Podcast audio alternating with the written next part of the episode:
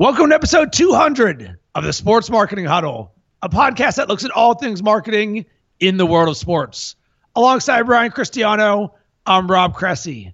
Today's topic Mizuno's rent a glove experience. So, Brian, here's the deal. In the Atlanta Braves' new SunTrust Stadium, Mizuno created a Mizuno Experience Center, which features baseball and softball swing labs, uh, a cleat wall, a golf swing lab, uh, as much as well as volleyball wall, a craftsman table for Mizuno master craftsmen to work on highlights and stuff with the Atlanta Braves. But the most interesting part of this is they have a rent a glove experience where you could go in there and it's very known in baseball games. You see tons of people with gloves. So it's a great place for Mizuno to say, hmm, maybe we should offer something to our target market. So what you can do is you can go and rent a glove for free for up to 48 hours.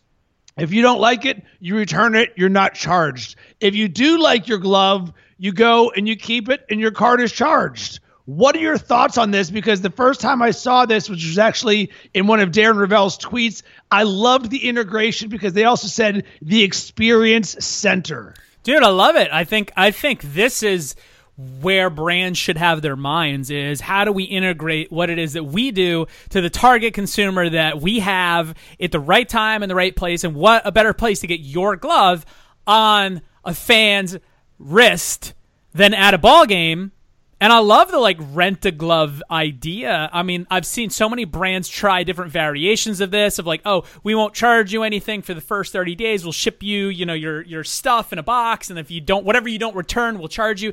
It's becoming a new trend of e-com or commerce. I like it. Look, there's a lot of challenges around it and I don't know how big it's necessarily going to be in this one specific, you know, uh, place with the Braves, but I love the concept. I think it's really really smart. I think it's crazy that this hasn't happened before. Just considering that this is exactly where their target demographic is. It's like, where can I find the most amount of people that love baseball? And you're like, well, the odds of them needing a baseball glove are significantly higher. Plus, I think there's an element of impulse here, both just, oh man, let me go into this center. And you're like, well, you can just try this glove for the day. And if you don't like it, bring it back. You're like, all right, cool. But then, just like if your parents take you to the grocery store and you're like, oh, mom, dad, I want one of these things. Boom, you know, kids are going to be putting social pressure on their parents. And then dad's like, all right, well, let's go ahead and try this. But then guess what happens? Someone near them catches the ball, or God forbid, you catch a ball with that glove. Can you imagine what's going to happen for the number okay how many times do you think that'll happen where somebody catches a ball with that glove? Probably very infrequently but i think it's the idea of that maybe you might catch a ball and that's why you're renting the glove. I i, I think it's you know i think it's great. Look you need to look at this as as thinking about like fishing in a barrel okay? If you go and cast your line in the ocean dude there, yeah there's a lot of fish but not necessarily in that one spot you cast your line. But if you got a barrel filled from top to bottom with fish, you drop your line in there, like you're probably guaranteed to catch a fish. So I think this type of marketing is thinking about where are all our fans? Oh my God, they're all in this barrel. They're in the stadium for an entire game. How do we integrate our brand, like Mizuno did, to reach that audience in that barrel while we have their captive attention? And this, I think, is a great way to do that. You know who is not winning? All the other baseball glove brands that are not doing this because if you think about going to a sporting goods store, you need a new glove. There's probably what 12, 20 different options for you. And what's really going to be the differentiator? Maybe it's price. You like the way that something feels. But in this instance, dad and son go to the game. There's only one option brand wise for you to get a glove, and that is Mizuno. And then what they've done, which I think is really uh, really cool is they've added the experience level to this. So same thing, you're going to Dick's Sporting Goods to get a glove. You're like, oh, okay, whatever. But instead, you went and saw a baseball game with your dad. So just like me saying Andy Van Slyke was the first player to ever sign my baseball glove, I'll always remember this. You'll be able to, as a father son, have this emotional bond of we bought this Mizuno glove at X Braves game. And maybe that's all you need to actually say, you know what? We did need a baseball glove. We did have a good time. I'm going to go ahead and buy this for my son. Look, I agree with that, man. I mean, I think it's it's there's an emotional piece to this, there's a convenience piece to this, there's a cornering the market piece to this because now they're the only glove that you can buy really easily in the stadium. Well, I don't know if they're completely exclusive, but obviously they have the lion's share of the space.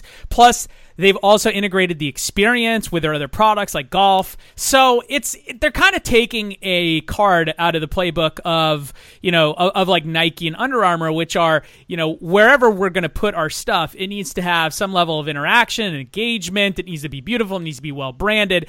But they're smart enough. Mizuno is smart enough to put it in a stadium.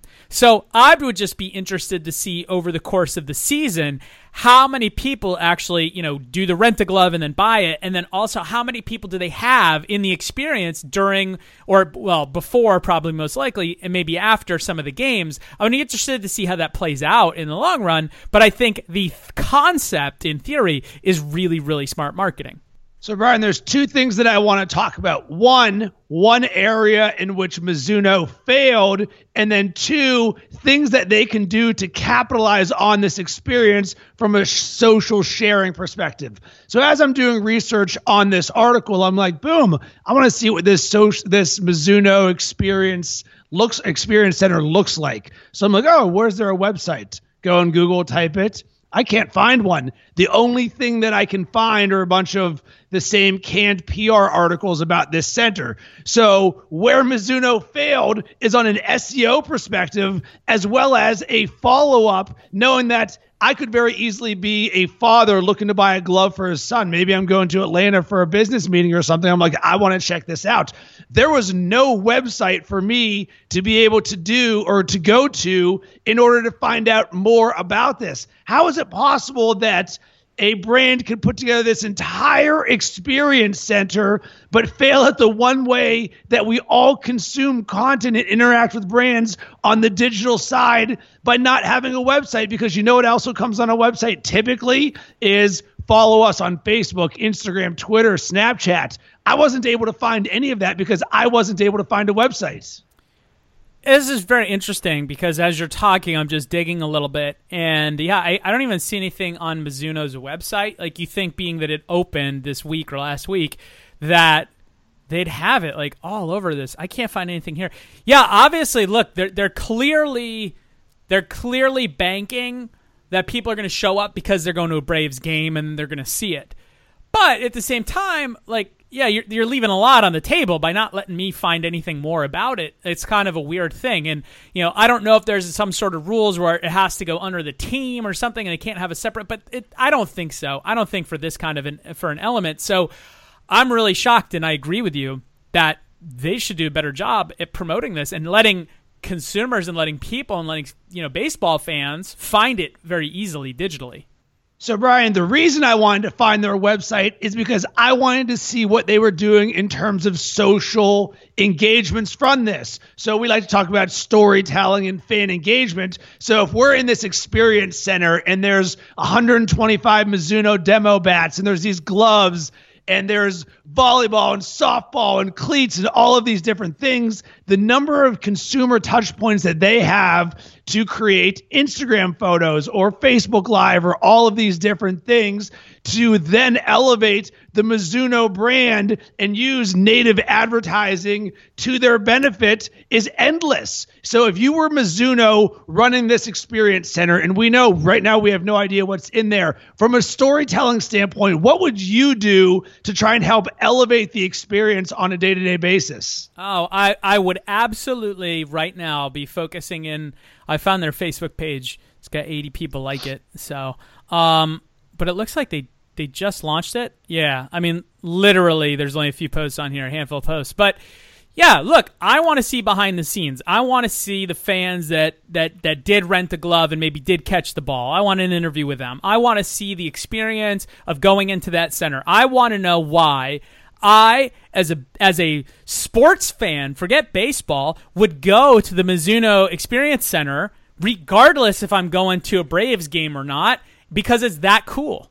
Show me that. Tell me why I should show up regardless if there's a Braves game going on. Tell me that story, and I, I, think they've got something. I think I think that there's a lot of meat there. But right now, yeah, you're right. It, it's obviously new, but you're not. They're not giving me any reason to go in there other than it happens to be in the stadium. So what I would like to see, Brian, I would like to see a catch a ball experience in this Mizuno Center. I'm always just envisioning this little kid in there trying out this glove, very similar to what you may see at just like a street fair or something, where you're like, boom, come in here. We're going to throw you a ball and we're going to take your picture here. And then let's also do that on the bat side of things where you get to swing a bat against your favorite Braves pitcher. And maybe we're using VR or something else. And then we're going to give you a 10 to 30 second video that you can then tweet out or put on Facebook showing your experience there. And then it's going to be branded Mizuno Experience Center. I like it, man. Look, I, I think there's a lot of different things that they could do but I, I just want to know the story. Why should I go as a fan? Why should I go as a non-fan? What am I going to get outside being able to rent a glove and maybe maybe you know try some some bats out, some golf clubs, etc. What what do I get out of it? Tell me that story, and I'll be really excited.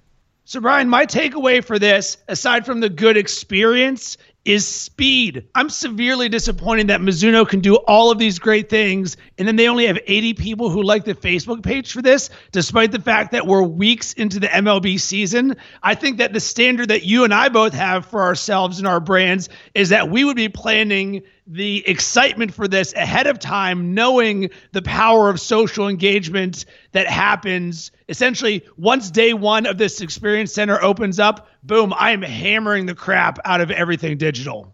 Oh, absolutely. I mean, it really does. It goes back to everything that you and I know to the core to be true, which is speed matters, efficiency matters. If you're not doing it your way right now, somebody else is going to tell that story for you. And right now, Mizuno is kind of leaving that story open aside from the PR articles that you can find in a Google search. So they have the ability right now to tell their story and to tell a really great story. They're not capitalizing it. Doesn't mean that they can't do it and won't do it. But what it does mean is they're already leaving chips on the table because they didn't do it up to the launch. And that, I think, is where they potentially could lose. So, time for today's action item, guys. And the number one thing that you can do to help Brian and I is if you know somebody in the sports marketing industry or someone who would enjoy this podcast, just share it with them. Share it up.